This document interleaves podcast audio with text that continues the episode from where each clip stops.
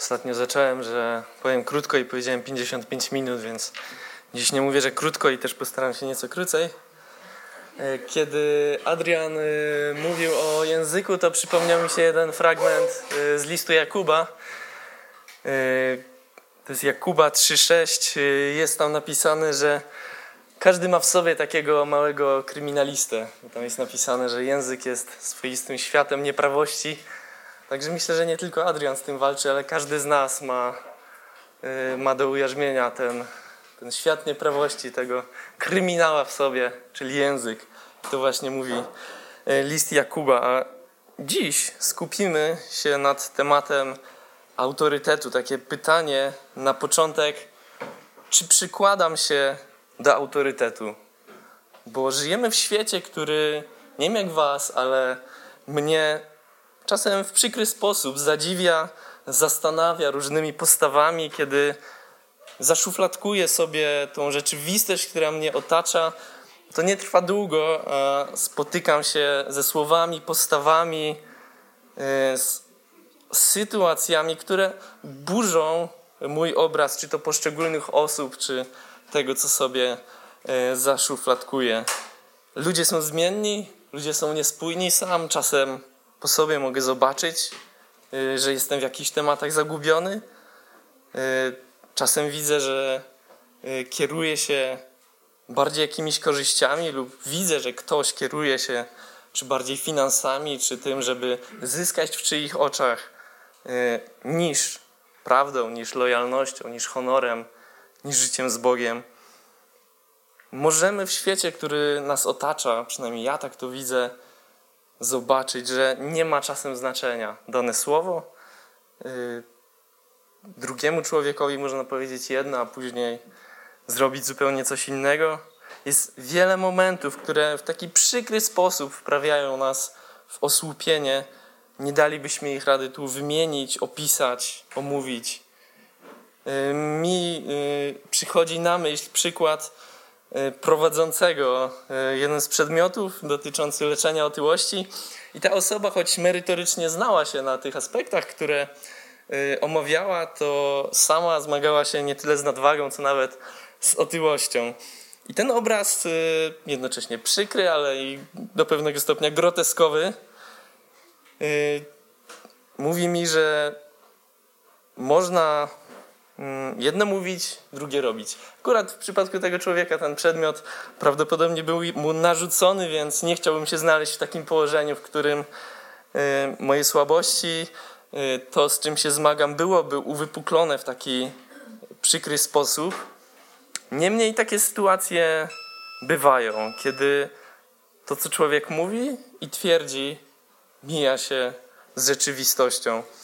I takie jaskrawe, bardzo widoczne kontrasty myślę, że najbardziej kują nas w oczy. Nawet jeśli nie znamy historii danych sytuacji, to dla przykładu większość z nas prawdopodobnie nie wybrałaby się do y, osoby, do dietetyka na leczenie otyłości, gdyby ten dietetyk był taki gruby, żeby zajmował dwa fotele, nie? Raczej nie celowalibyśmy do takich osób. Mało kto miałby ochotę na, możemy wrócić do czasów y, wcześniejszych, y, na pouczenia od y, WF-isty, którego brzuch wchodzi do sali przed tym WF-istą w zdecydowany sposób, zanim pojawi się ta osoba. Rady, które płyną od osób, które nie potrafią rozwiązać swoich własnych problemów w danym temacie, sprawiają, że czujemy pewien niesmak.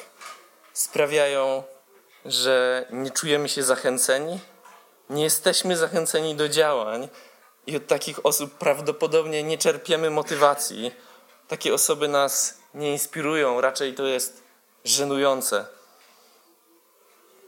Kiedy wrócimy, przeniesiemy się myślami do czasów dzieciństwa, albo kiedy przypomnimy sobie, może ktoś jest rodzicem, takie haniebne momenty, kiedy dzieciom było mówione jedno, a później zachowanie podążało w zupełnie innym kierunku. To jaki to przynosiło efekt? Co dzieje się, kiedy osoba, która rości sobie prawa do bycia autorytetem, swoją postawą pokazuje odwrotność tego, co mówi albo czego wymaga? Jakie emocje w nas powstają na widok właśnie takich sytuacji? Co gdy sami jesteśmy, to jest najbardziej przykre, osobami, które jedno mówią, a drugie robią? Kiedy rozmyślamy na temat autorytetu, to warto doprecyzować, wokół jakiej dziedziny toczy się to rozważanie. Czasem zdarza się, że ktoś stanowi autorytet w wielu sferach życia, ale zazwyczaj jest tak, że rozpatrujemy czyjś autorytet szczególnie w jednym jasno określonym kontekście i ten kontekst będzie rzucał nam cień, nie światło, na pozostałe inne aspekty życia danej osoby. Na przykład możemy szanować kogoś za to, że jest dobrym mechanikiem, że jest dobrym dziennikarzem, może dobrym elektrykiem, ale nie do końca będzie nas obchodziło, jak wygląda jego moralność, jak wygląda jego życie osobiste. Bo chcemy, żeby dobrze ogarnął nam samochód, żebyśmy mieli sprawną elektrykę i tak dalej, i tak dalej. Oczekujemy, żeby po prostu dobrze wykonał swoją pracę. Patrzymy w wąskim aspekcie życia danej osoby. I w naszym rozważaniu dziś szczególnie chcemy spojrzeć na pojęcie autorytetu przez to, jak mówi to Boże Słowo, przez okulary Słowa Bożego. Kiedy żyjemy z Bogiem, to tak jak w każdej innej sferze życia, nie powinniśmy się tylko uczyć, ale też powinniśmy dawać innym przykład, bo proces uczenia powinien prowadzić do tego, że się w końcu nauczymy. Powinien powstawać powinna powstawać jakaś umiejętność.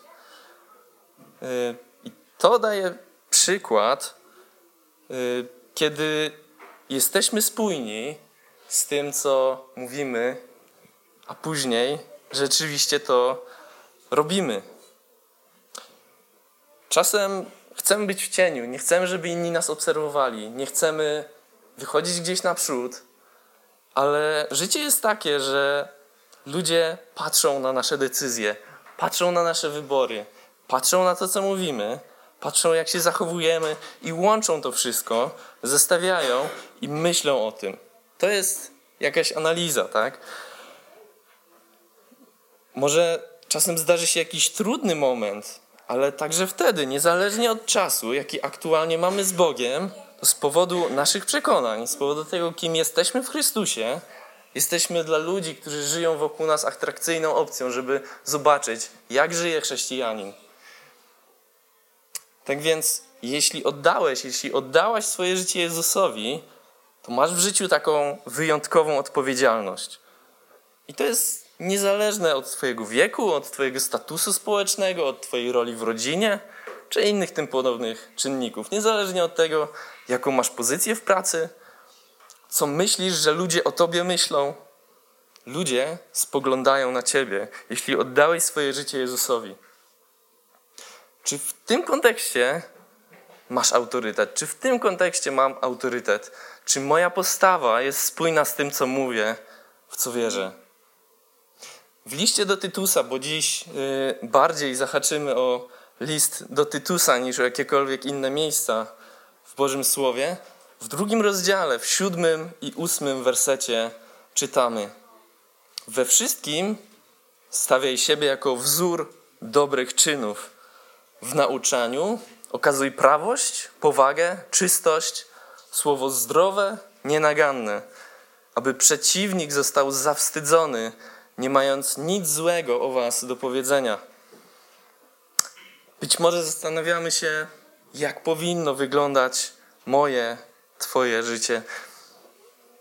Otóż życie jako służbę Bogu powinniśmy traktować właśnie spoglądając na te cechy, które odnajdujemy w powyższym fragmencie, w drugim rozdziale, siódmym i ósmym wersecie listu do Tytusa. Taki styl życia odpowiada nauczaniu Jezusa Chrystusa. Kiedy popatrzymy na to, czego nauczał i jaki był Jezus, to Jezus właśnie tego wymagał Paweł pisze tutaj do Tytusa, żeby stawiał siebie jako wzór, żeby był wzorem.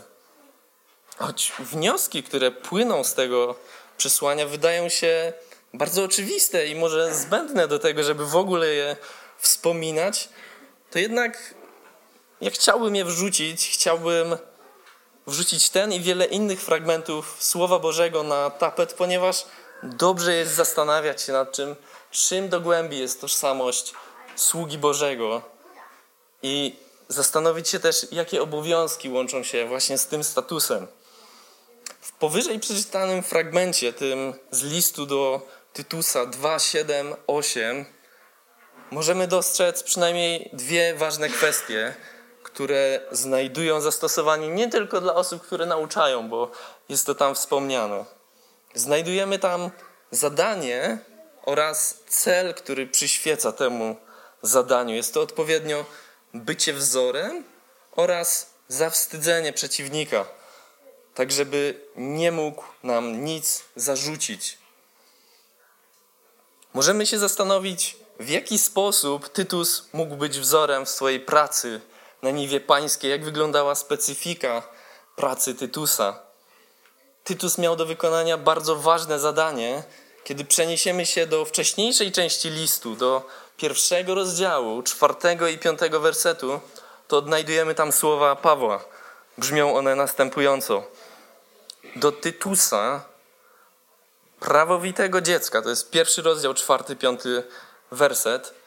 Do Tytusa, prawowitego dziecka według wspólnej wiary, łaska, miłosierdzie i pokój Boga Ojca i Pana Jezusa Chrystusa, Zbawiciela naszego. Z tego powodu zostawiłem Cię na Krecie, abyś uporządkował te sprawy, które pozostały i ustanowił po miastach starszych, jak ja Ci nakazałem. Ale mu dobrze, praca na Krecie. Ale nie do końca tak było. Po tym, co właśnie tu przeczytaliśmy, widzimy, że poza odpowiedzialnością przed Bogiem, Tytus w pewnym sensie odpowiadał na ziemi także przed Pawłem, ponieważ Paweł zlecił mu odpowiednie zadania. Słowa przypominające Tytusowi, że ma on być przykładem dla innych, pochodzące właśnie od Pawła, miały więc szczególne znaczenie. Chciałbym się zapytać, czy wy macie albo mieliście przywilej posiadania takiej osoby, która jest od was albo bardziej doświadczona w życiu z Jezusem, albo może krócej żyje z Jezusem, ale bardzo was inspiruje? Czy macie taką osobę, która otwarcie mówi albo mówiła wam, co byłoby mądrą decyzją, na co zwrócić uwagę, jak się zachować? Bo w życiu czasem brakuje nam mądrości i ważne, żeby mieć kogoś takiego, kto przypilnuje tego rozwoju, tej pracy dla Królestwa Bożego, tej relacji w ogóle z Chrystusem. Posiadanie relacji w kościele z osobami, które mają większy staż w życiu z Bogiem od nas, jest niezwykle cenne, jest bardzo ważne. A nawet jeśli czujesz, że nikt nigdy nie poświęcił ci wystarczająco dużo serca, dużo czasu, żeby nauczyć cię głębszego życia z Bogiem, to nic straconego. Dlaczego? Dlatego, że Paweł zachęca, żeby Tytus stawał się osobą, tym typem osoby, o którym właśnie mówimy. Więc nawet jeśli nie czujesz się wystarczająco biorcą w tym temacie, zawsze możesz okazać się dawcą. Także dalej będziesz uczestniczyć w tym procesie i wierzę, że dalej dużo skorzystasz. Myślę, że taka postawa będzie jeszcze bardziej ubłogosławiająca i wcale na tym dużo nie stracisz. Nawet jeśli stracisz, to wierzę, że Bóg ci to pobłogosławi. Ale wracając do Pawła i Tytusa. Paweł, który stanowił ogromny autorytet w kościele Pana Jezusa, dalej jego wypowiedzi, które tworzą dużą część Biblii, mają ogromny autorytet, są dla nas źródłem mądrości, zaleceń, kiedy zastanawiamy się w różnych tematach. Paweł, który miał i ma taki autorytet, sugerował, żeby Tytus żył w przykładny sposób, i ustanowił starszych, którzy żyli także według odpowiednich życiowych zasad. I te aspekty, którymi miał kierować się Tytus, były naprawdę rozmaite. Ich było bez liku. W wersetach od 6 do 9 w pierwszym rozdziale listu do Tytusa czytamy o pożądanych cechach potencjalnych starszych w zborach na Krecie. I tu przeczytamy pierwszy rozdział od 6 do 9 wersetu. Te cechy są bardzo ważne, także dla nas dzisiaj, nawet jeśli nie jesteś albo nie planujesz być starszym, to te cechy są naprawdę mądre, ważne, godne naśladowania.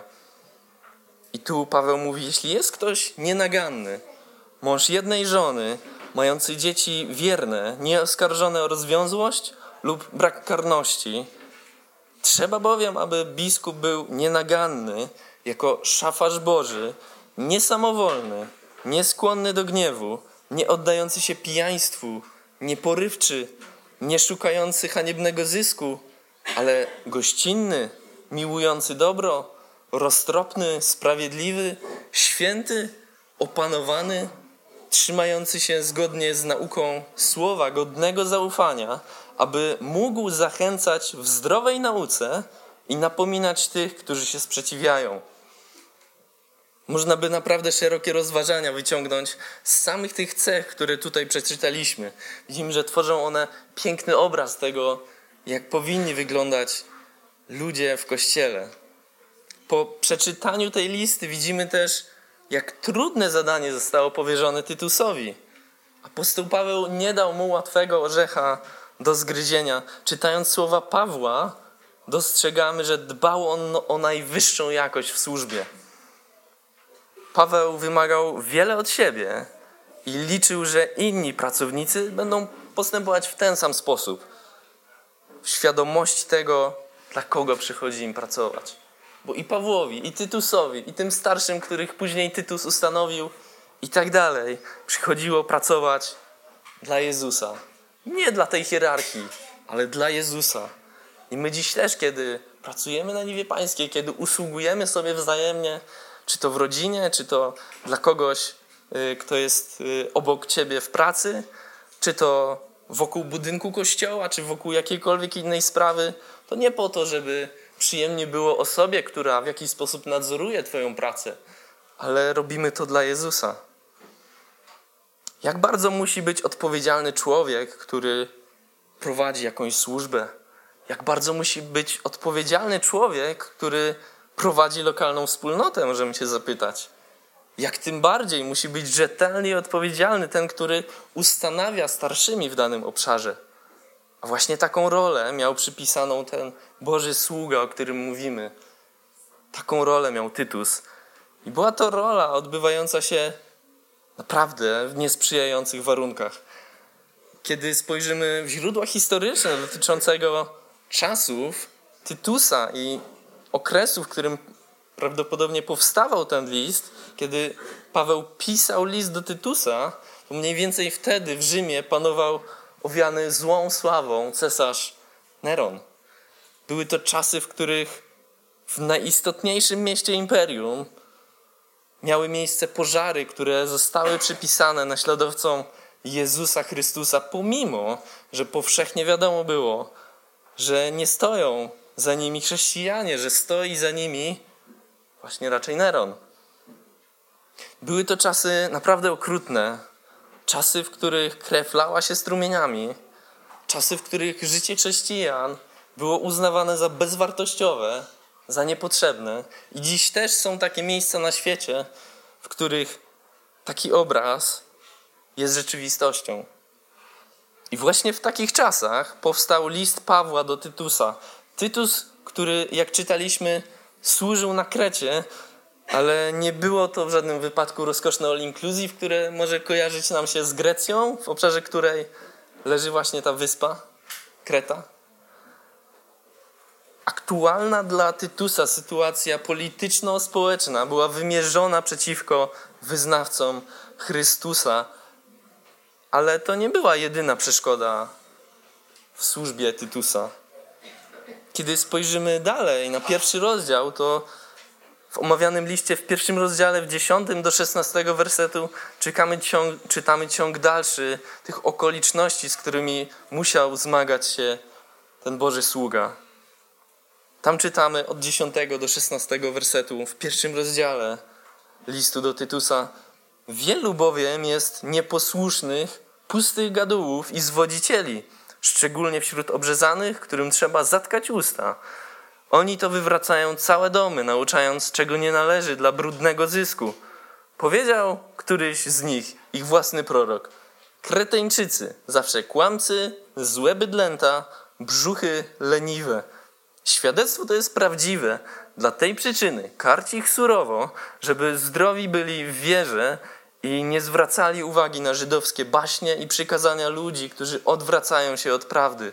Dla czystych wszystko prawdziwe jest czyste, a dla skalanych i niewierzących nic nie jest czyste, ale skalany jest ich umysł i sumienie. Wyznają, że znają Boga, ale swoimi czynami zapierają się Go, będąc obrzydliwi i nieposłuszni i niezdolni do żadnego dobrego czynu. Jak współpracowałoby się Wam z ludźmi niezdolnymi do żadnego dobrego czynu? Chyba byłoby to trudne. Po lekturze tych kilku wersetów, jak możemy określić środowisko, w którym przyszło pracować Tytusowi? Wiemy, że dookoła tej wyspy w cesarstwie rzymskim panowały złe, okrutne warunki, nie tylko do tego, żeby służyć rozwojowi Kościoła, ale w ogóle do tego, żeby żyć z Jezusem, żeby w ogóle naśladować Go jako swojego Pana, żeby być Jego wyznawcą. Co więcej, jak we właśnie przeczytanym fragmencie 1, 10 do 16 zobaczyliśmy, Kościół także wewnętrznie miał swoje problemy. I problemy te były nie byle jakie, bo Paweł wymienia problem z nieposłuszeństwem, czy patrząc na inne tłumaczenia, problem z niekarnością. Byli tam też y, ludzie niezbyt ochoczo poddający się autorytetom y, w kościele, autorytetowi przełożonych, starszych. W tym kontekście zalecenia, które Paweł przekazał Tytusowi w drugim rozdziale, w siódmym i ósmym wersecie, by we wszystkim stał się wzorem, stawał się wzorem, były bardzo mocno potrzebne, bardzo mocno uzasadnione. Zobaczmy, w jakim miejscu przyszło Tytusowi pracować. Wierzę, że to właśnie bycie przykładem jest wtedy i także dzisiaj kluczowym czynnikiem autorytetu. Jeśli mam mieć autorytet, to muszę być przykładem. W opozycji do tego, co miał prezentować Tytus, tak jak czytaliśmy pod koniec 16 wersetu, były tam osoby niezdolne do żadnego dobrego czynu, albo inaczej tłumacząc, nie nadające się, niewypróbowane.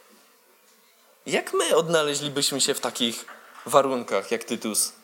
Czy w ogóle chciałoby się nam służyć Bogu, kiedy spotkalibyśmy się z takimi ludźmi? Ba, czy mielibyśmy chęci, żeby w ogóle żyć z Jezusem? Bo co to za kościół? Co to za miejsce? Czy nie ulegalibyśmy zniechęceniu w takich okolicznościach? Co jest w nas, kiedy napotykamy ludzi, którzy nie współgrają z nami w Bożym dziele? I co się w nas kryje, kiedy zmagamy się nie tylko ze sobą, bo każdy ma swoje trudności, każdy ma swoje przeszkody i bariery, każdy ma swoje problemy, ale co jest w nas, kiedy pomimo tych naszych własnych przeszkód przychodzi nam się zmierzać także z innymi? Jak reagujemy? Czy można uznać nas za odpowiedni autorytet wtedy? Czy w końcu nasza życiowa i społeczna sytuacja jest tak trudna jak kontekst życia Pawła i Tytusa? Czy żyjemy w tak trudnym czasie? Jedynymi, jednymi z problemów, o których pisze Paweł w 12-13 wersecie pierwszego rozdziału, które czytaliśmy, to kłamstwo i lenistwo. To tylko niektóre z problemów. Kłamstwo i lenistwo.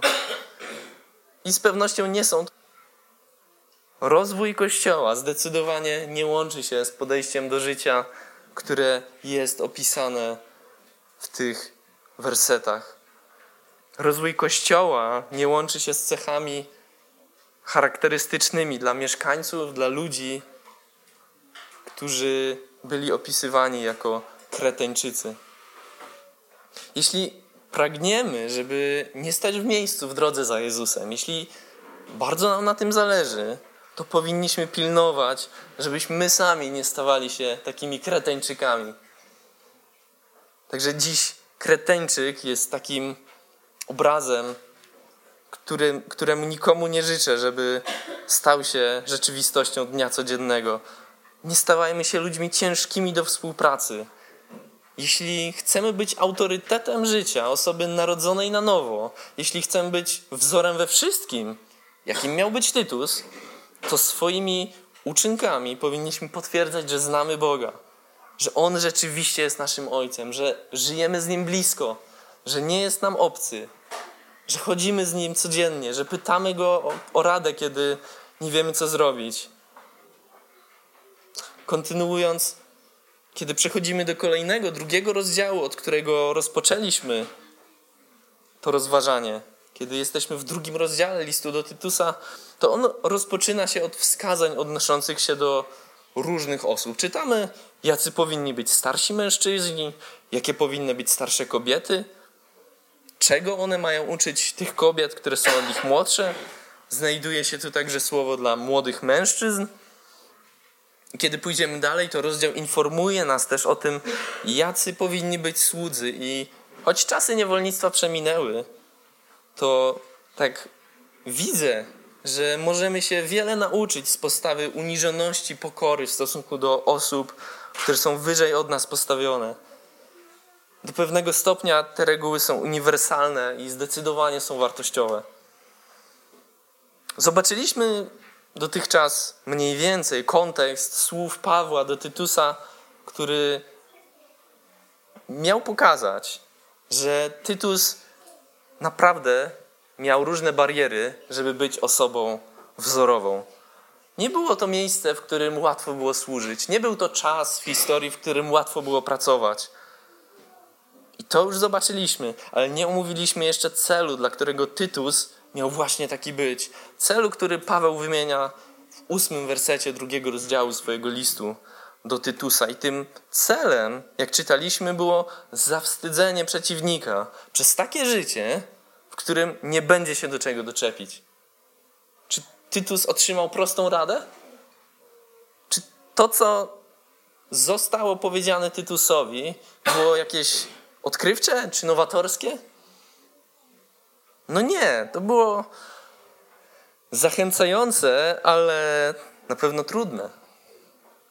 Ale jednak było ważne, było wręcz kluczowe wobec tej sytuacji, w której się znajdował, bo Paweł nie powiedział mu, skoro tam są tacy dziadowscy ludzie, to ty sobie odpuść i pójść gdzieś, gdzie będzie ci łatwiej.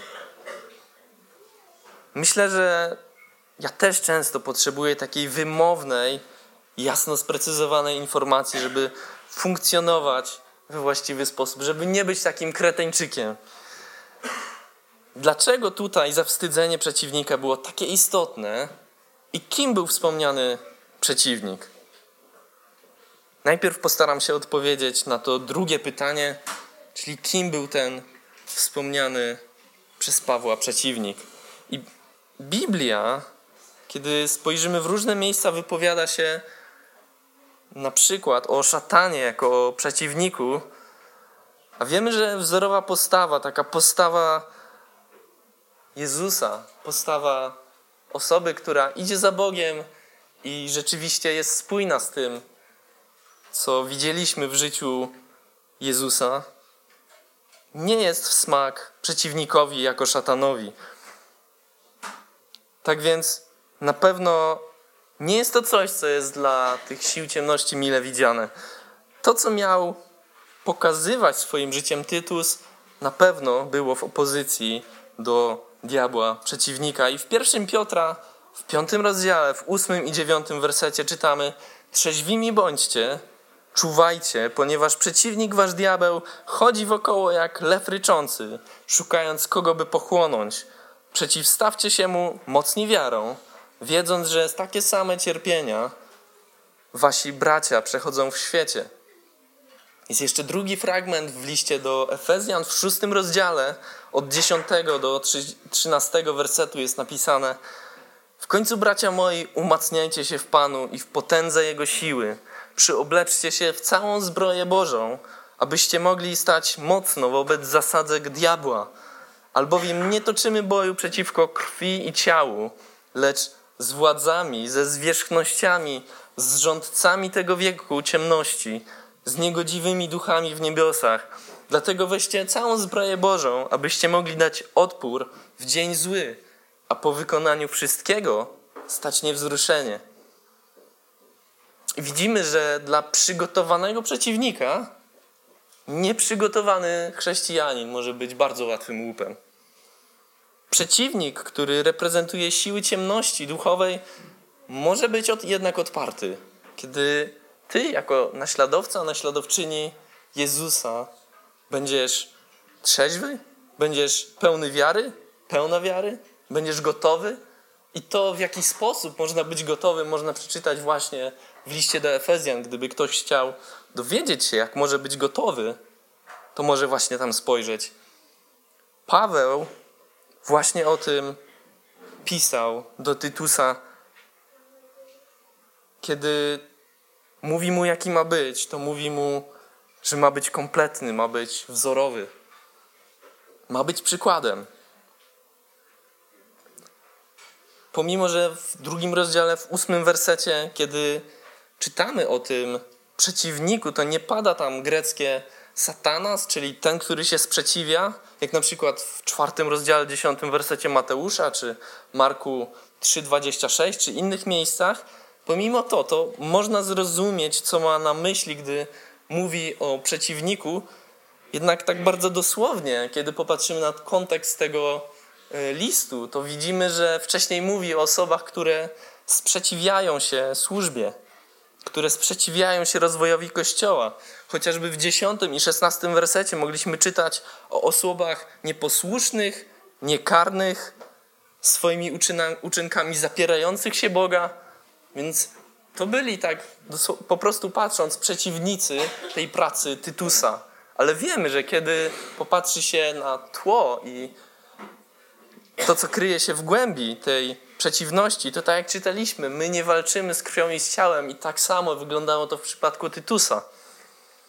Nasze usta mówią do człowieka, nasze oczy patrzą na człowieka, ale prawdziwy bój toczy się w sferze duchowej i nie powinniśmy o tym zapominać. Nie powinniśmy gniewać się na ludzi, z którymi jest nam nie po drodze, dlatego że nieprzemieniony umysł nie jest w stanie wykrzesać z siebie tyle miłości, tyle zrozumienia, ile jest w stanie dać człowiek, który jest zaopatrzony bezpośrednio z nieba. I to jest piękna różnica, o której nie powinniśmy zapominać, że my mamy możliwość czerpania prosto z nieba. Postawa Tytusa miała na celu coś znacznie cenniejszego niż pokazanie w tym trudnym świecie, że da się być moralnym przykładem, że da się być wzorem w takich trudnych czasach, kiedy wiele narodów było pod okupacją. Tytus swoim zachowaniem miał zawstydzić przeciwnika.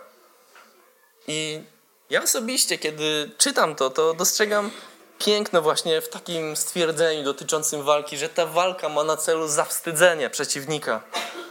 Zawstydzenie nie jest zabiciem, zawstydzenie nie jest zmiażdżeniem, nie jest aktem przemocy. Walka Tytusa miała się toczyć przy użyciu broni czystego życia.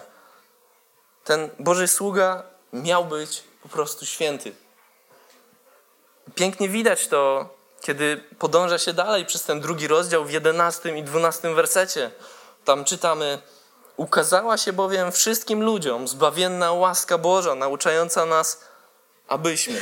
I tu teraz kilka ważnych rzeczy. Wyrzekli się bezbożności i światowych porządliwości i w obecnym wieku żyli roztropnie, sprawiedliwie i pobożnie. W taki sposób walczył Tytus.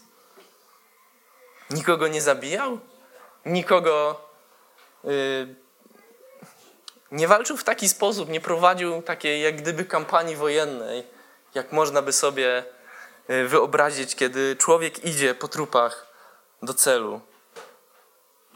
I właśnie przez taką postawę przeciwnik może być zawstydzony. Właśnie przez taką postawę dzieło krzyża może być rozwijane. Tam, gdzie stawiał Bóg Tytusa i tam, gdzie stawia Bóg dzisiaj Ciebie. Tam, gdzie jesteś. Czy my też pragniemy żyć wzorowym życiem, żeby zawstydzić innych, ale nie dla ich po prostu wstydu, ale ku ich upamiętaniu. Ku ich upamiętaniu, nie żeby zrobić komuś na złość, ale zawstydzić naszym wzorowym postępowaniem. To jest dobre zawstydzenie i zawstydzenie, które można powiedzieć, że jest opłacalne dla kogoś wieczny, ponadwymiarowy w porównaniu z tym, co znamy jako ludzie sposób. Czy osoby wokół nas mogą wyciągnąć, patrząc na nas, coś dla swojego duchowego życia? Takich tytusów cały czas trzeba i trzeba, i nigdy nie skończy się zapotrzebowanie na osoby, które poprzez swój czysty żywot, poprzez swoje piękne, święte życie stają się autorytetem. I tu Tytus nie ma napisane dosłownie bądź autorytetem, ale żyj życiem, które będzie piękne i kompletne. A to, myślę, stawało się dla innych powodem do naśladowania tego, co robił, jak żył. Trudne warunki duchowe panowały na Krecie i w innych miejscach Cesarstwa Rzymskiego, ale dzisiaj, kiedy spojrzymy wokół nas, to te trudne warunki duchowe panują także i w naszych okolicach. I też musimy walczyć. Też nie możemy zostawić czy tej Bożej zbroi, czy gotowości, czy tego celu, żeby żyć w piękny sposób dla Boga. Piękny, święty, pobożny. Także nas to obowiązuje, nawet jeśli nie mamy aż tak zaawansowanego zadania na ten moment, jakie miał postawiony Tytus, to mamy inne zadania. Więc róbmy to, co mamy zadane, właśnie z takim nastawieniem. My też się zmagamy z przeszkodami. Bywa, że jesteśmy przez coś zniechęceni. Ale skoro Tytus miał pracować w takich warunkach, to tym bardziej my, tam gdzie jesteśmy. Kiedy przychodzą trudne momenty, to miejmy w pamięci, że nie żyjemy dla siebie, że Bóg postawił nam tam, gdzie jesteśmy, byśmy pociągali innych do Chrystusa. Tak więc, co muszę robić, żeby moje życie wyglądało pociągająco w stronę Chrystusa? Co muszę wprowadzić w swoją codzienność, a co musi z niej zniknąć? Moje życie tak naprawdę nie jest moje. Kiedy spojrzymy w kontekst Bożego Słowa, Twoje życie tak naprawdę nie jest Twoje. Czy wierzysz w to?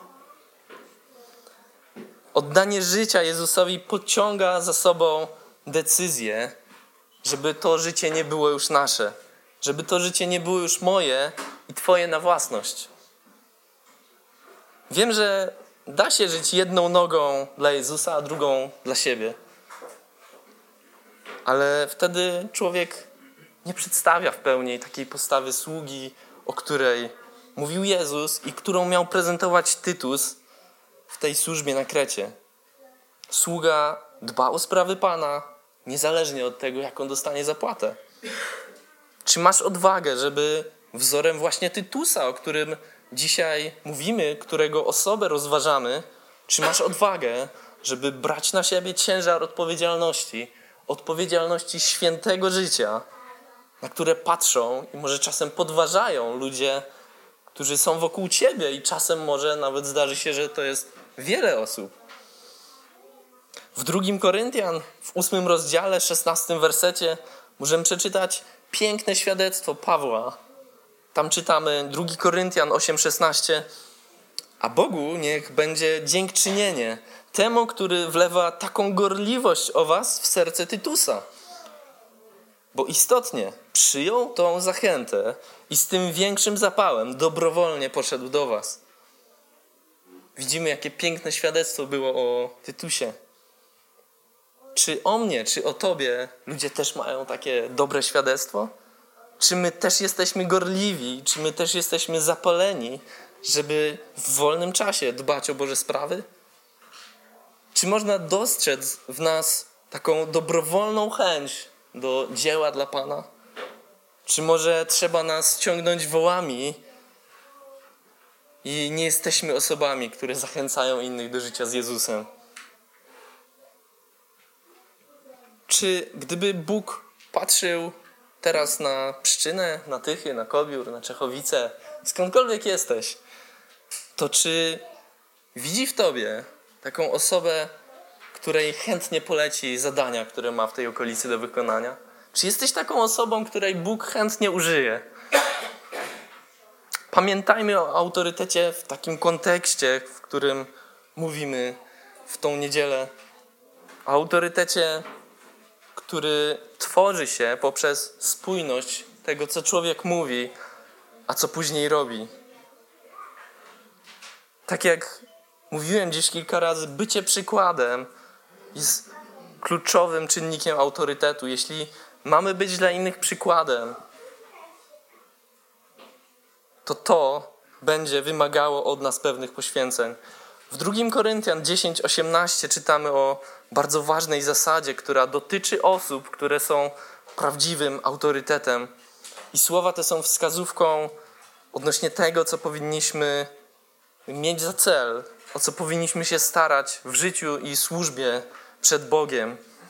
W tym wspomnianym wersecie 2 Koryntian 10:18 czytamy następujące stwierdzenie: Albowiem nie ten, co sam siebie poleca, jest doświadczony, ale ten, którego poleca Pan.